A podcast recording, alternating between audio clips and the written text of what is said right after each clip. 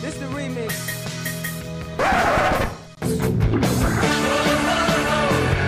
Goes behind his own goal. Polk take it away. Shot up the post. No. Rebound wide. Riley put it off the post. Now centering. They score. Karlsson to Marchessault. They wouldn't give up. They had three glorious chances, and they finally buried it. Jonathan Marchessault ties it up 1-1, seven minutes into the first. Shove it in. Marchessault again, left corner, up top, Pietrangelo waits, to the left, Marchessault scores! Power play goal, ripped it home from the left circle. 3 to 1 Golden Knights, 8.32 to go in the second. Bishy, Bishy. Smith and Marchessault buzzing in front, Marchessault, hat trick! Golden Knights take a three-goal lead! Smith set it up across the crease, Marchessault delivers a playoff hat trick, and the Golden Knights on top of the Avs, 4 to 1 in game four. Whacking that thing around. Upon further video review, the call on the ice is overturned. We have a good goal. This question this morning comes from Justin Emerson, the Las Vegas Sun. Hey, Mark, you guys have, have played pretty well over the last two games, came out with a win in one of them. So I guess how much of the game plan for game four is kind of stay the course and do what you've been doing, and how much of that is is is knowing that uh, that you guys do need uh, I don't know, sorry, I guess that how much um, that you wow, sorry. Um, I got you. thank you. Sorry. Sorry. Boom. Sadness. That's the one. Oh, poor Justin Emerson.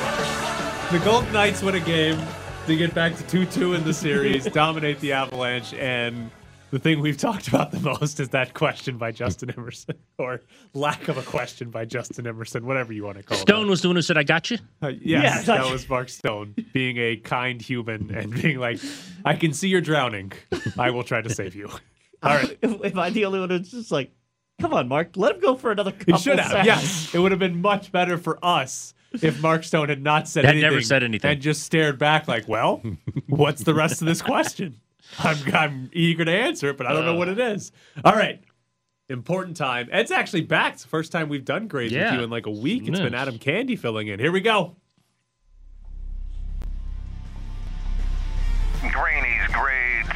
What you just said is one of the most insanely idiotic things I have ever heard. At no point in your rambling, incoherent response were you even close to anything that could be considered a rational thought. Granny's grades. Everyone in this room is now dumber for having listened to it.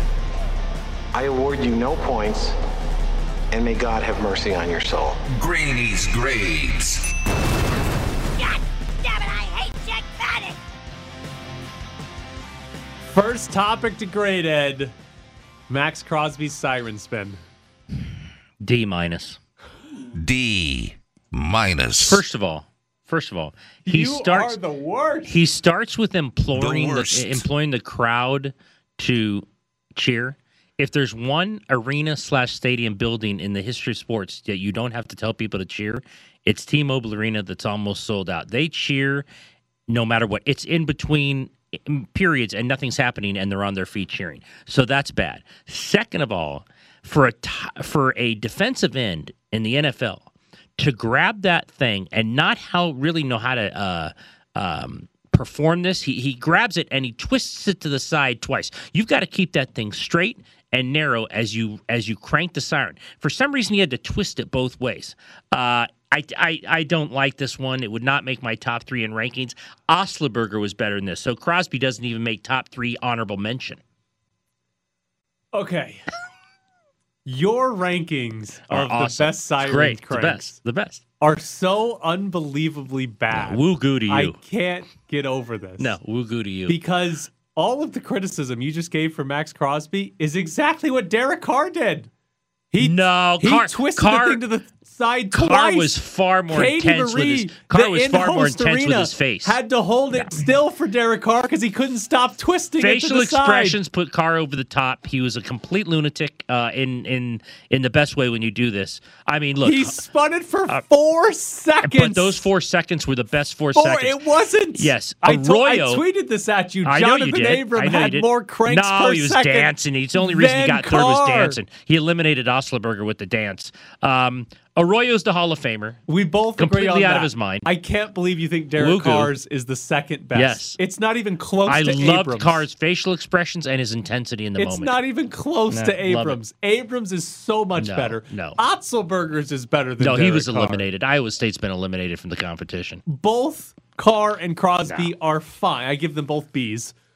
B. They're both fine. B. But there is no way you can argue they're better than Jonathan Abram. I have and I will and it's I did. the worst argument you No. ever made. No, no, I've The made some pretty bad arguments. Abram Abram versus Carr was 13 seconds to 4 seconds. You're talking about like longevity. I'm talking And- about in those four seconds, Carr with his intensity and his facial expressions. And by the way, Maxx Crosby again. I'm watching it again. Come on, cheer for me, cheer for me. You're, you, they cheer for everything in that place. You don't have to tell them to cheer. Abram cranked it more times per second than Carr. This four seconds of Carr was great is false. No, it it's awesome. I I slowed down the video to count just to prove you wrong, and you are still ignoring it. I don't have a false. Oh, you got to work on that, Jared. We can Come at on. least agree Failure. that Wugu is the number one. Marcus Arroyo is number one. He's number one. It's going to take a lot to unseat Marcus Arroyo. Oh, I don't know if it's possible. You might have to throw the siren into the crowd to beat Marcus Arroyo. You're gonna hit somebody and they're gonna In cheer. head. All right, next topic to grade is Max Pacioretty. Well, again, given how important game-winning goals are Oh, in the NHL playoffs, forgot you I have up to say, damn game-winning goals. Andy's on the line that has completely shut down MacKinnon. I'm going to give Max Pacioretty an A. A. Got to stop this. They won. I- they won five to one. Two goal. Oh, actually, he has three game-winning goals because one was against Minnesota. They've So three game-winning goals in the in the playoffs. two of uh, his game-winning goals in the playoffs have been in blowouts. Okay, in games that aren't even close, and we're getting like he scored. game-winning goals. He scores in the second period. Game-winning goal. Unbelievable. Imagine calling a, a game-winning home run because you hit it in the sixth inning to go up seven to two. Listen, I just wanted Twitter to tell me if it was a sniper or not last night. A a snipe. snipe. It was a snipe. I saw Was. that. I saw that from a lot of people. Is this sort of like Mike Grimala arguing that it's a buzzer beater, even though there's time left on the clock? Yes, very similar. Mike Ramala thinks it's a buzzer beater, even if there's time left on the clock. Mike after Ramola it goes doesn't eat croissants. Look, can we end the we'll get into conversation with that. that with him right now? Max, Fail. Max Pacioretty gets an A plus. Okay. A. Plus. He's on this team for one reason, oversimplifying Scores. because he helps defensively. But he's on this team to score. He's got three goals in five playoff games, right? That's phenomenal. This is a team that, as we've said over and over, they have had long droughts of offense in the playoffs last season and this season. Max Pacioretty scoring three times in five goals is phenomenal. And then you throw in the fact that MacKinnon's line against Stone's line has been useless. Like, it's unbelievable what they've done with that line. And Max Patrick is actually scoring goals. A plus for him. A. Plus. Next topic Jonathan Marchessault's first goal. F fail A plus. F. Fail. A. Plus. so the F fail obviously goes to the Avalanche and Grubauer because they thought Riley Smith's shot went in, and maybe it hit the post. Because Maybe Riley Smith thought it I'll went give in, them too. I'll give them somewhat a pass because of the crowd reaction. Like the Pass. crowd went insane like it was a goal. So maybe you're reacting to that. But Marchessault to stick with it and to stay with it and to play off it, uh, I give him an A plus. I, A I, I plus. I thought he stayed with it. And even and by the way, even Karlsson, who stayed with it, kind of said, I thought it kind of, he goes, it was very bizarre because I think they all thought it did, but then they realized, wait a minute, the red thing hasn't gone off. We don't see red in our eyes. So, um, I thought it was, you know, good for Marsh. So he stuck with it and he got himself a goal. I mean, you know, again, it's two different things because I think Grubauer, you have to, you know, you have to understand what's happening. So this is one of the best examples of hockey is dumb. Because we sit here and, and we, you know, have Emerson and, and Ryan Wallace on and ask them, all right, how are they shutting down Nathan MacKinnon, right? The Golden Knights are slowing down Nathan MacKinnon. How should the Golden Knights create offense? And this is how they score a goal. Where it hits off the post. Riley Smith thinks it went in. The crowd thinks it went in. Philip Grubauer's like at the face-off dot, not playing anymore because he thought it went in. Thought it was over. And Yep. the way they score is William Karlsson got to the corner and just no look backhanded throws it on net, and Jonathan Marshall happens to be there to tap it in. Hockey is dumb. A plus. A plus. Because the chaos Asterisk. is incredibly fun. The chaos, like the the sport of hockey. It's it's dumb to analyze and try to figure out. Okay, this is what you need to do to win because stuff like that happens. But the chaos factor is it, it's pretty much unmatched by any other sport. Like there's no other sport. Eh, the U.S. game last night against Mexico was pretty chaotic, but there's pretty much no other sport where you're going to get that chaos that regularly. Have you ever watched Kabaddi? Oh yeah, you sent me a video. Yeah, I don't even remember what happened. They just there's it, there is no ball. They just tackle yeah, each other. it's literally like rugby, but they went. You know what's getting in the way? Yeah. the ball. Yeah, they just hit, they just tackle and it's like for like a week or something, right? Like it's not even like oh, this is an hour long game. It's I like have a no week. idea how the scoring works. Yeah, there isn't score. Last man not last man alive wins. That's how the scoring works. Next topic: Robin Lehner's hat throw. Oh, D. D. I thought it was just like, first of all, he looked to, I think it was an assistant coach, whoever was standing to his left, he almost looked to him for like permission. And then he just kind of tossed it. He, there was no frisbee toss. It was just kind of a little flip. He's very close to the ice, so how can you give him like a good grade? I mean, like he's two feet off the ice. This guy, uh, you, I, he gets the D because he just goes back in the locker room. They give him ten new D. ones. He's not losing anything. That He's is not- a good point. He's not That- losing any money or anything. He goes. He actually tells one of like the the, the, the lackeys, Jimmy, go get me another freaking hat. I mean, they do it. That is a good point. I mean, that, I'm changing my grade just because just- of that. Why? Why? The would- Why would we free. care if he does it? The hats are free for him. Yes. So he can get as many as he wants. I'm going to give him an F because F. he should have a stack of about ten. Oh, and just absolutely. keep chucking them Yes. because they're free to him. Abs- yeah, I, I'm, I'm with you on this. I mean, what it would be funny if someone like had to like Sage had to go up to Robin Lehner and be like, "Look, man, we, you gotta stop. You Are gotta stop throwing hats." Are we about to enter Sage into the Jiggy and Deuce category of we reference him by first name Yes. and nobody yes, listening yeah, knows of who he is? yeah. Why wouldn't the no? But The no. thing Sage, about it is, Sage is media relations for the Golden Knights. For those of you that are confused as to who the hell best in the business, talking best about. in town. But I will say this: he Sage might have to say that because if you go to the Armory, I think those hats are eighty five dollars. So they're probably losing a hell of a lot of money if Robin Lehner keeps chucking them onto the ice. Rob, Robin, you gotta stop. We're losing way too much money at the Armory. All right, next topic to grade, and I'm I'm looking for an explanation on this because all I saw was a video on Twitter. I wasn't there in person to see it. The flaming sword that somebody had at the top of the um, castle before the game. F. F. I don't know what he was doing except just like flipping it back and forth. It wasn't like a part of the. I have. I don't watch show? that Oh, stuff. come on, No, I just. what I, are you I- doing? no, I don't watch that stuff. I. I. I. I What are you doing? I If wait you want till the- that stuff. You gotta go to the game. I wait till the anthem starts and I stand up. Um, I don't know. I think it was this the same thing that melted the Avalanche in the first game. All I know is he kept standing there flipping it back and forth. I'm like, anyone can do that. I mean, you know, throw it at someone or like to- toss it. you know, toss it across the rink and like kill kill the ice or something. I just thought it was Throw the flaming sword on the ice Yes, and I don't impale know. a couple people on the way. I mean, people were already. I heard this like going in. A couple people said, "Oh, you know, it's 110. I hope the ice is all right." all right. Well, uh, uh, that's not going to have anything to do with anything. Um, so I I saw the video like you did, and I was actually at the game because I don't watch that stuff. So I mean, it's one of those things where like I'm you know trying to you know get my mind into working and like looking up stuff and talking to Ben and stuff like that, and then all of a sudden the lights come on. I'm like, all right, let's pay attention. I give Ed an F. F. Coming up next. The Wait, did, worst. were we going to do Selke? Do you want to do Selke? I want to do Selke All for right. one reason. Mark Stone is a Selke finalist. What's your grade? A for him. And C for Pete DeBoer C. saying I think he should win because I'm because my guess is that was the same quote from Florida and Boston. My guess is their coach said, "Ah, you know, Boston. I think Patrice should win. You know, Florida. I think Alexander should win." So we should have compiled quotes from other coaches saying Yes, their guy they'd say won. the exact same thing. I think they're going to win. All right, I think they should win. I think they should win. Mm-hmm. Let me ask you real quick: If one of the two, and I know what you're going to say, if one of the two, Fleury and or Stone, and I'm not saying they're both deserving of both the Vezina and, and, and the Selke. That's fine. They're both deserving. But if one of the two gets the sympathy, we got to reward this guy. Because remember when Stone was in Ottawa, he probably should have won it. He was way ahead, and I think they gave it a Bergeron. And obviously, Fleury's never even been a finalist. So if they both get the uh, for who the factions that vote for these things, the sympathy votes. Who's more of a sympathetic nature? I mean, I know who you're going to say. It's Flurry. Fleury. Okay, yeah, He's like 90 years old. Mark Yeah. Stone's still youngish. yeah. Right. Fleury's just. I knew you were going to say. Fleury. And the problem with Fleury never being a Vezina finalist before, he's never had a good season before.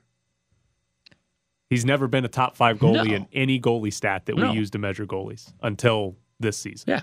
That's why he's never been a Vezina finalist, not because he's been robbed. So should he have the sympathy vote? It's one thing if you're a finalist nine straight years, right? he should win it, but not because he's Okay. old and hasn't won it before. All right. I'm just Like- I'm just saying like people say that the GMs vote for it and I've heard people say well they'll say you know what it's more of a career for him, career award.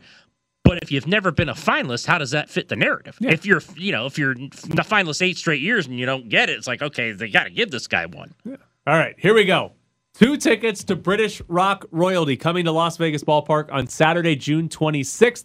They'll be performing songs from The Who, Pink Floyd, David Bowie, Queen, and Led Zeppelin. The show will also feature state of the art lighting, video, and lasers, followed by a firework display. We've got two tickets right now 702 364 1100 is the number. We'll take caller number seven at 702 364 1100. That is to go to see British Rock Royalty at Las Vegas Ballpark, 702 364 1100.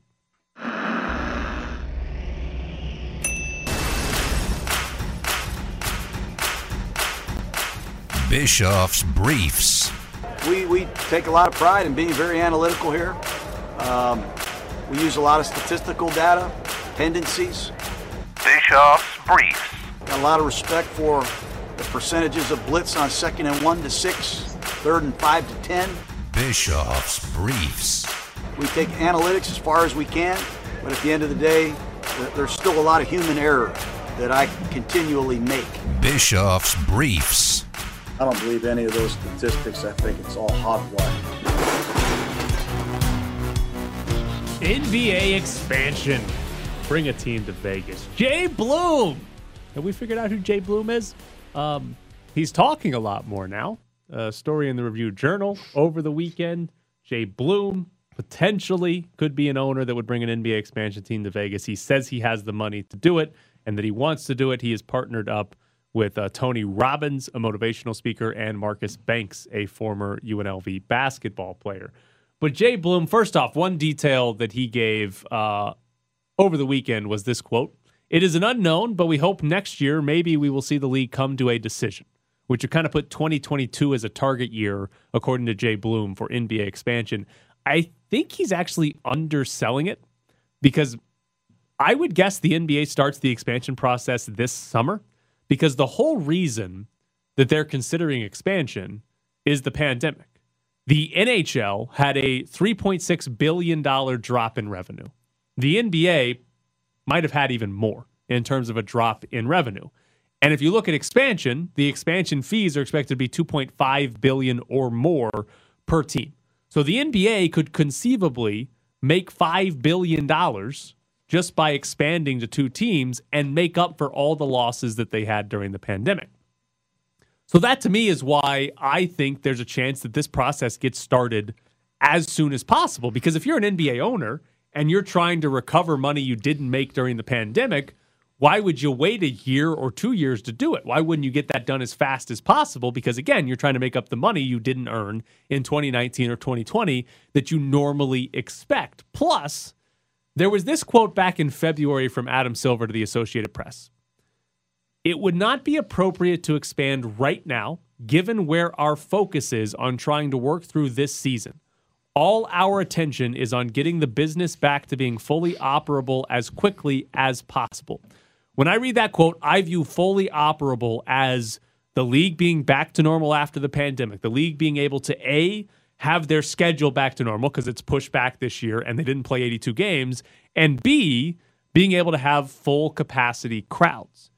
And we're on track that by the time next season starts, they're going to be at full capacity crowds in every single arena for every sport in the country. So the league would be back to fully operable, and that it would now be appropriate to talk about expansion once this season is over. So that's my expectation. Now, how quickly does the NBA jump into it? I'm not sure, but my guess is that once this season is over, once this playoff season ends, at some point in the offseason, the NBA is going to announce that, hey, we're expanding, we're adding teams. And maybe they're far enough along that, hey, we're going to Seattle, we're going to Vegas, these are the ownership groups, we're good to go. Or maybe it's more of an open bidding process to hear what cities and ownership groups have to basically put into it.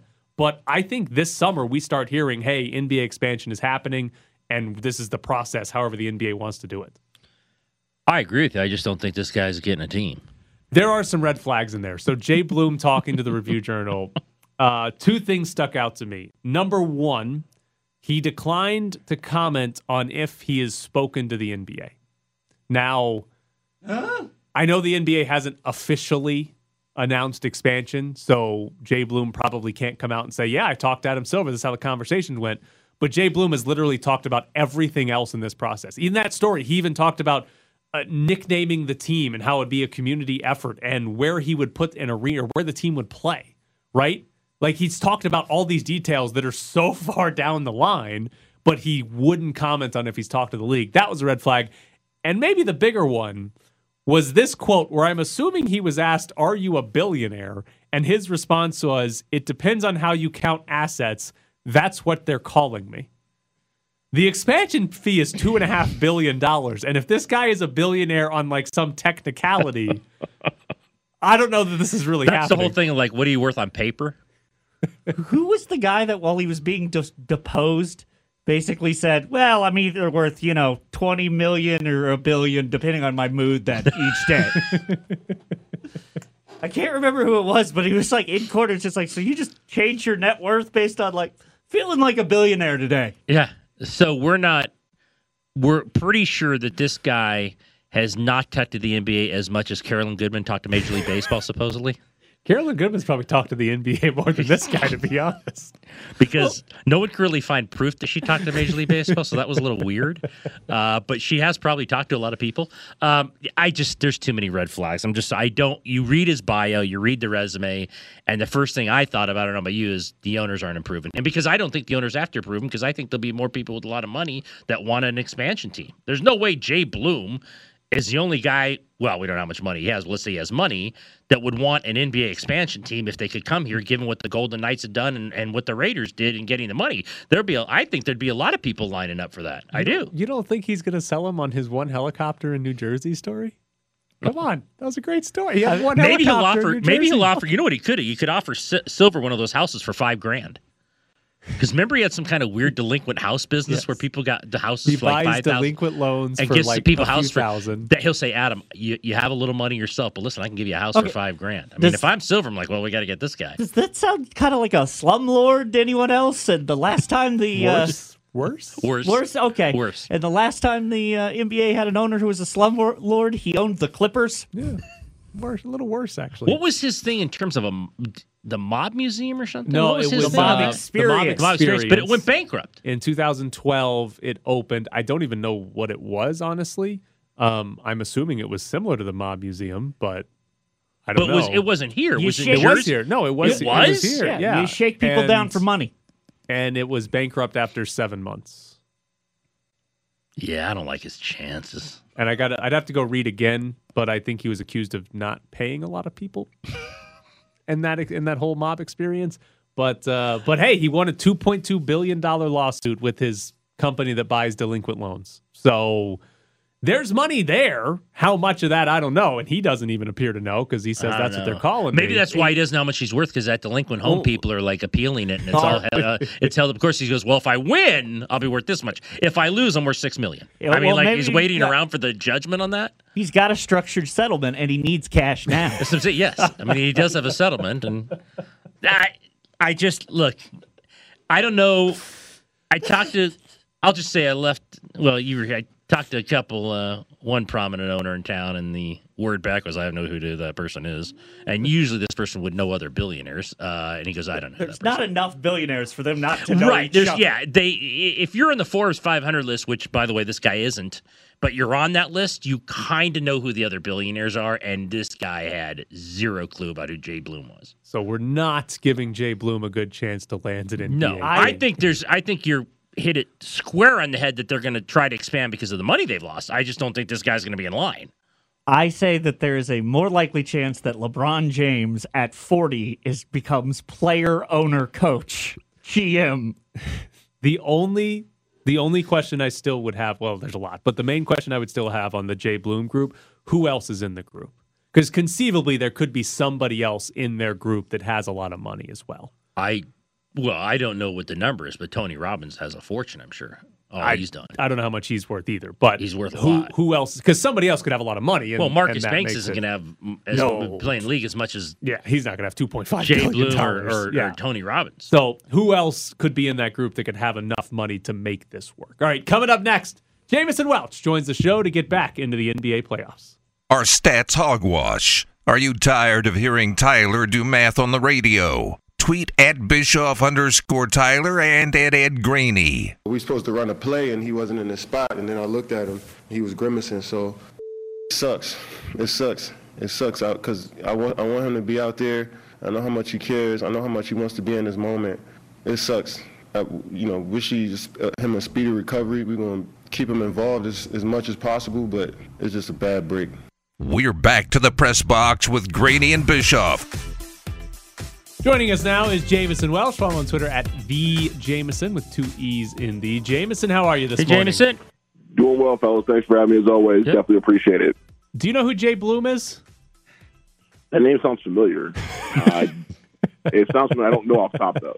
Uh, he is a guy that is saying he's got an ownership group trying to bring an NBA team to Las Vegas, but nobody really knows much about him. That's where the name came from. I've I've read a lot of articles over the last week about expansion in almost every sport. It seems like coming to Vegas, but uh, mainly baseball and basketball. And uh, I, I that's where I found. That's why I heard the name. And I mean, there's always people who want a basketball team on their resume because people got to realize, like sports franchises, the operations side doesn't make a lot of money. It's an overall portfolio play, saying, "Hey, I own this," or "Hey, I'm part owner in that." It's more for the ego and for the portfolio, not necessarily for the day-to-day wealth. It doesn't really work that way. So I'm not surprised if he does have people lined up to put up money for that because I believe the expansion fee is probably going to be like 2.5 to 3 billion dollars to enter in the NBA. So that doesn't surprise me one bit. Isn't this the easiest way for them to get over the pandemic losses and just expand two teams and they'll get six billion dollars? It is, but you got to where you add two teams, the quality of the league goes down because that's 15 to 17 more roster spots you add, and the talent pool gets stretched even thinner. So yes, there's a lot of talent in the league, but there would be a, a point in time, probably in a couple of years, where you're going to have the haves and the have-nots, and that group, that disparity will be rather large. But um, looks like Minnesota might be moving. Like that's the thing we keep on saying. Like there's some stuff with the A Rod group that looks like that there's some stuff in the contract where they can get out of that contract easily, or they can move the team to Seattle or Vegas. And it looks like that's probably going to be the case. All right, before we look at the teams that are still playing, Mavericks losing game seven. Luka Doncic had 40 and 14 assists yesterday. Are the Mavericks ever going to be good enough to actually be contenders? Like, are they going to be able to get help for Luka? Do players want to go play with Luka in Dallas? So Luka's a very good player. Uh, however, that's a very good question because you think of it, Luka is basically doing what James Harden did in Houston. You know, dribble, dribble, dribble. I run the whole show. You guys stand around and you know shoot when I pass to you. And that only goes so far. And Dallas doesn't have the talent those Houston teams had at all. Um, and they they got Porzingis on a bad contract for what they have him doing or what his body may be allowing him to do.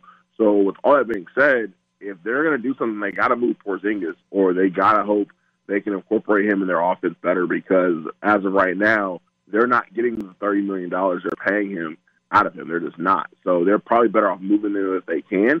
If they can move him, great. If they can't, they're in trouble because they can't really improve the roster any other way. The draft picks aren't really great, and honestly, when it comes to free agents, Dallas isn't a destination like that. It's not L.A., not Miami, not Houston, it's not even Phoenix, to be honest with you. And Phoenix is a nice place to go to, but Dallas is like in the middle to low tier of the free agent destinations. I mean, it's not Milwaukee or Utah, but it ain't L.A. or, or New York either. Uh, Want to go to the uh, next series we talked about earlier today. Um, what do you think about Clippers Jazz? I mean, Jazz again, number one seed. I know you know there's still people out there. perhaps because they haven't, you know, done anything in a while. It's like, are they real believers? Or is this a real team? Van Gundy, when he's signing off yesterday, says Clippers can win the NBA title. Where do you put this series? It's a good series. Uh, you have two teams that I mean, the Clippers are talented when fully healthy and fully engaged. The Jazz are the probably the definition of a team. Like they have everyone knows their roles. Everyone's been together for a little while, so there's a lot of familiarity there.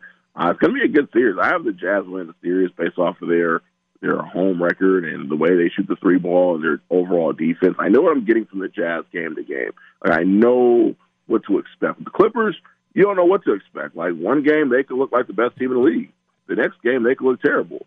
So it's just you just don't know what to expect. And Kawhi is an amazing player, but going seven games with Dallas is probably a game or two too much. And having to dig deep in order to stay alive, those things wear on you. Now, can he do the same thing in this series? Quite possibly, but I'm not going to bet on that. I think it's a little bit different with Utah.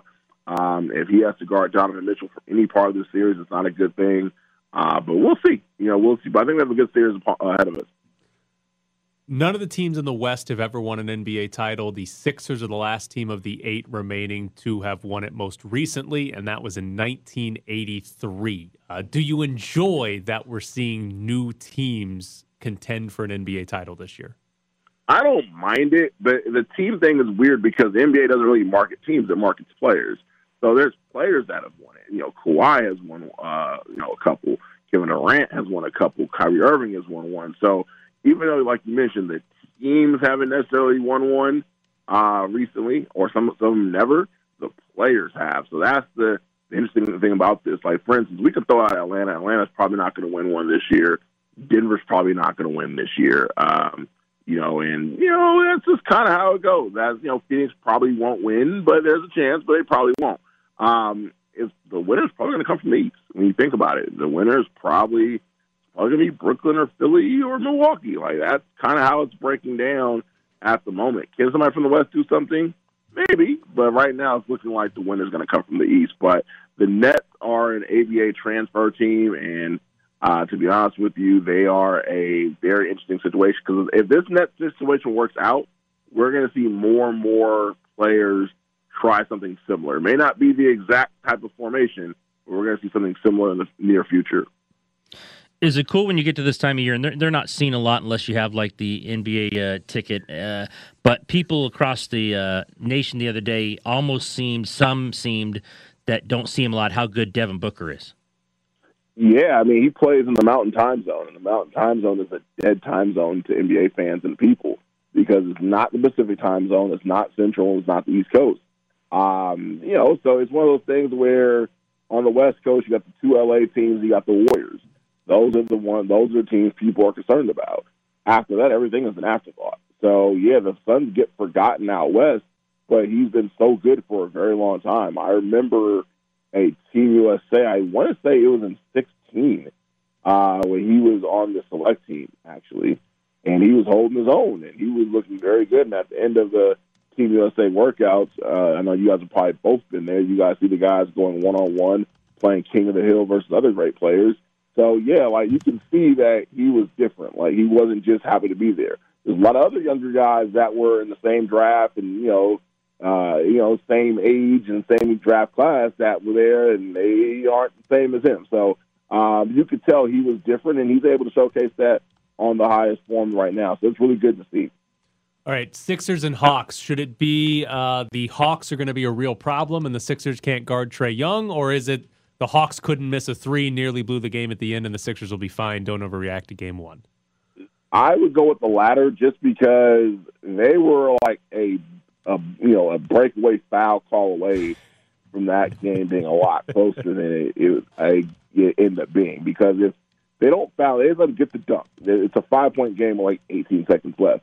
The way things were going, Philly would have had a chance to win that game at the end if they just would have let the guy get the dunk. Now, once you do an intentional foul and you got free throws, you get another possession, then the game kind of gets out of hand. But um, but it was a good win for Atlanta because Atlanta's never been here before.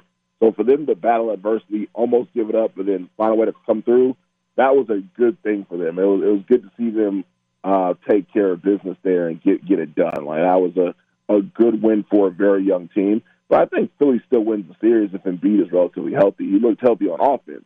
Defense, he looked a little hesitant, uh, more than usual when he when he's out there. When he's healthy, he moves very well and is able to blow a pick and roll. But you know that's going to be an interesting situation to monitor going forward because his health is always an, an ongoing issue. And Ben Simmons at the free throw line in close games, you can't have that guy that's out there shooting worse than Shaq with the ball in his hands in close games. It just doesn't work that well. We we haven't talked to you um, since I don't think we've talked to you since the Brad Stevens saga in Boston and, and Ainge going out. But also I want to talk about coaching. Jason Kidd takes himself out of the Portland job, and I don't even know how much he was in it. Was he the leading candidate? All of a sudden he comes out and says, I'm not a, I don't want to be a candidate there. I understand why it's a weird job, and I don't know if they can get over the top. Then people say, no, he's waiting for Frank Vogel, and Jeanie wants to be the coach, and Brad Stevens wants him. So two part question why is Jason Kidd supposedly such a leading candidate? And were you surprised what happened with the Celtics? And would he be a candidate there?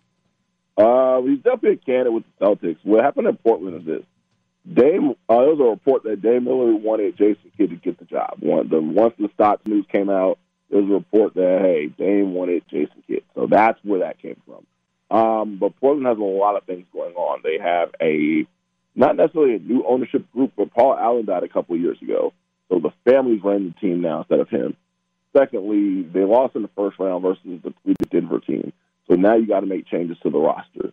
So that means CJ's probably going to get traded. You're not going to bring back this same roster.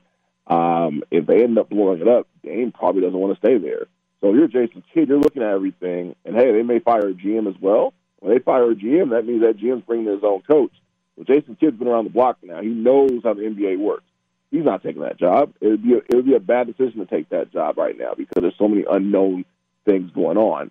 Um, when it comes to the Boston job, it was very interesting that took place. I've heard that Chauncey Billups is going to be the guy to probably get that job, uh, but who knows? There's always things going on regarding different, you know, different jobs, and you know, sometimes guys turn it down or have second thoughts. But I've heard Chauncey's the guy in that but Jason Kidd's going to have another a third opportunity to be a head coach soon. I don't think he'll be with Lakers because Vogel's done a really good job, all things considered. Uh, but he will have a, another opportunity shortly. Do you think the Nets can still win the title if James Harden is done? Uh, no, they need him at least on the court because him being on the court still keeps everything spread. When you play good teams, they can shrink the court. If you got a third guy out there that's not necessarily the, the biggest threat, uh, if you're able to, if, if James is out there and relatively healthy, you got to pay so much respect and attention to those three guys. It's very difficult. So guys like Joe Harris just get open shots. Mike James came from the um, the Mos- uh, the Moscow team, uh, team pro team in Moscow, and came over here getting buckets because there's so much floor space. There's so many open lanes, and he's good. But you know, that's what I'm saying. They really got somebody from overseas to come in and just go to work and that's how good they are when they got guys out there. I mean, they they are they are the favorites. Like they are definitely the favorites. Um, as long as they stay healthy, I don't see anyone beating them. Like at first, I thought they would have some issues defensively, and they still might. But man, you're gonna have to be on all systems go versus them to have a chance. Well, he is Jameson Welsh. Again, follow him on Twitter at the Jameson. As always, we appreciate it. Thanks, Jameson. Not a problem. Thanks, guys. Yeah, I guess. Bucks and six. I mean, uh, I guess Kidd's been a candidate for a while. It was just weird the other day when he's like, "I'm taking my name out," and I'm like, "Oh, are you the leading candidate?" Right. It's very strange when he like took his name out of the running. He was a disaster, right, in Milwaukee. Yeah, I don't. And he was really bad with the Nets. He's okay. He is like the less bad version of Mark Jackson, where Mark Jackson had Steph Curry and the Warriors, and they were a playoff team but that was it. They made the playoffs and got eliminated. Steve Kerr comes in. They and start winning titles, like the greatest team the sport has seen. Right. Right. And then Jason Kidd's kind of the same way. He had Giannis in Milwaukee. They weren't very good. Budenholzer comes in. Granted, they haven't actually won anything in the playoffs, but Budenholzer comes in and takes them from basically a mid-level East playoff team to what have they had the best record over the last three years in the mm-hmm. Eastern Conference? Like they've been a dominant team in the regular season. Like Jason Kidd is kind of the Mark Jackson, where that guy should probably never coach again because he had something special yeah. and couldn't do anything with it at I read, all. I read something yesterday where, like I told Jameson, Jeanie wanted him to be the head coach. They went with Vogel, but if Vogel doesn't win next year, he's out and Jason Kidd's in. I'm like, really? Like that, you're waiting around and Vogel doesn't win a title next year, then you're going to Jason Kidd. I don't know. I just I, I don't see the fascination because of what we've seen him do as a head coach, and he seems to be the lead. Well, he's been the leading candidate for UNLV six times. this guy's, I mean, he- he's led that. He's been the candidate for that job for like ten years now. Does does that not feel like them being like, all right, Steve Kerr, you don't win this year, we're bringing back Luke Walton. Yeah, it's just it's like what? But but I actually won the ring. It's just I don't know. All right, coming up next, Nick Saban Saban's going to be coaching at Alabama till he dies. There's a fly ball to left field and deep and gone. Albert can still hit him out. His ninth home run of the year. 23 runs batted in. You're sitting in the press box with Graney and Bischoff on ESPN Las Vegas. Follow them on Twitter at Ed Graney and Bischoff underscore Tyler. Still hit him. All right. Did you know Nick Saban didn't already have a lifetime contract? No, I didn't know that. I I, ass- I mean, why wouldn't he? I don't know. Why, if there's one guy in yes. college football who needs a lifetime contract, it would He, be that has guy. He's got to prove it. He uh, signed a contract extension today that will take him through 2029. Uh, he will be 77 when that contract comes to an end. Is he? Do you think he's going to coach that long? well, him. Well, we- there's a we good saw chance. There's a good steps- chance. Steps yeah. down, and Yeah, he's but- 75, I believe, right I now. mean- or will be next year. Yeah, but he didn't make the tournament last year. Saban just wins national titles. So if you keep winning national titles, I'd assume why is he going to quit? He, to me, Jared and I are talking during the break. See, I think Saban is even more of a perfectionist than Krzyzewski, though. Saban, I think, is at a completely different level with his perfectionism and and winning and the drive and everything. I mean, the, again, the, the the stories are almost urban legend, but they're probably true. Where he'll win a national championship, and bef- as he's going to the locker room, you know, guys are handing him a cell phone. He's on the phone with recruits, and he never stops. So I don't know if he's going to last till 77. Who knows about that? But I would think he's signing it, think he's going to last to 77. I don't think he'd sign it if he didn't think he was going to last that long. Do you think he'll ever want to leave? Like he tried Now, the NFL. I'd say no now. He's been at other college jobs. You don't think he'd ever? I don't know if he's ever been in a job like this, though. Yeah, and that's. I mean, What- he is I can. Im- I, we say this all the time. I can't imagine at any level how he's treated in Tuscaloosa. I, I can't imagine. He hasn't made a house payment Yeah. Since the mid I- I- when- 2000s. when's the last time in, in Tuscaloosa he paid for a meal?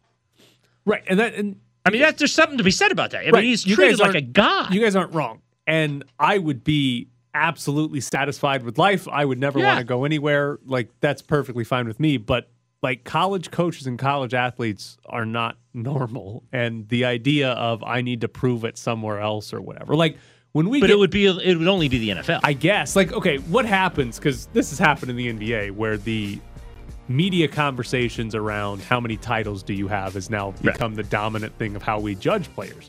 What happens if we're turning on Stephen A. Smith or Skip Bayless in two years and it's, you know, is is Nick Saban the greatest football coach ever? And all we hear is no, he sucked in the NFL.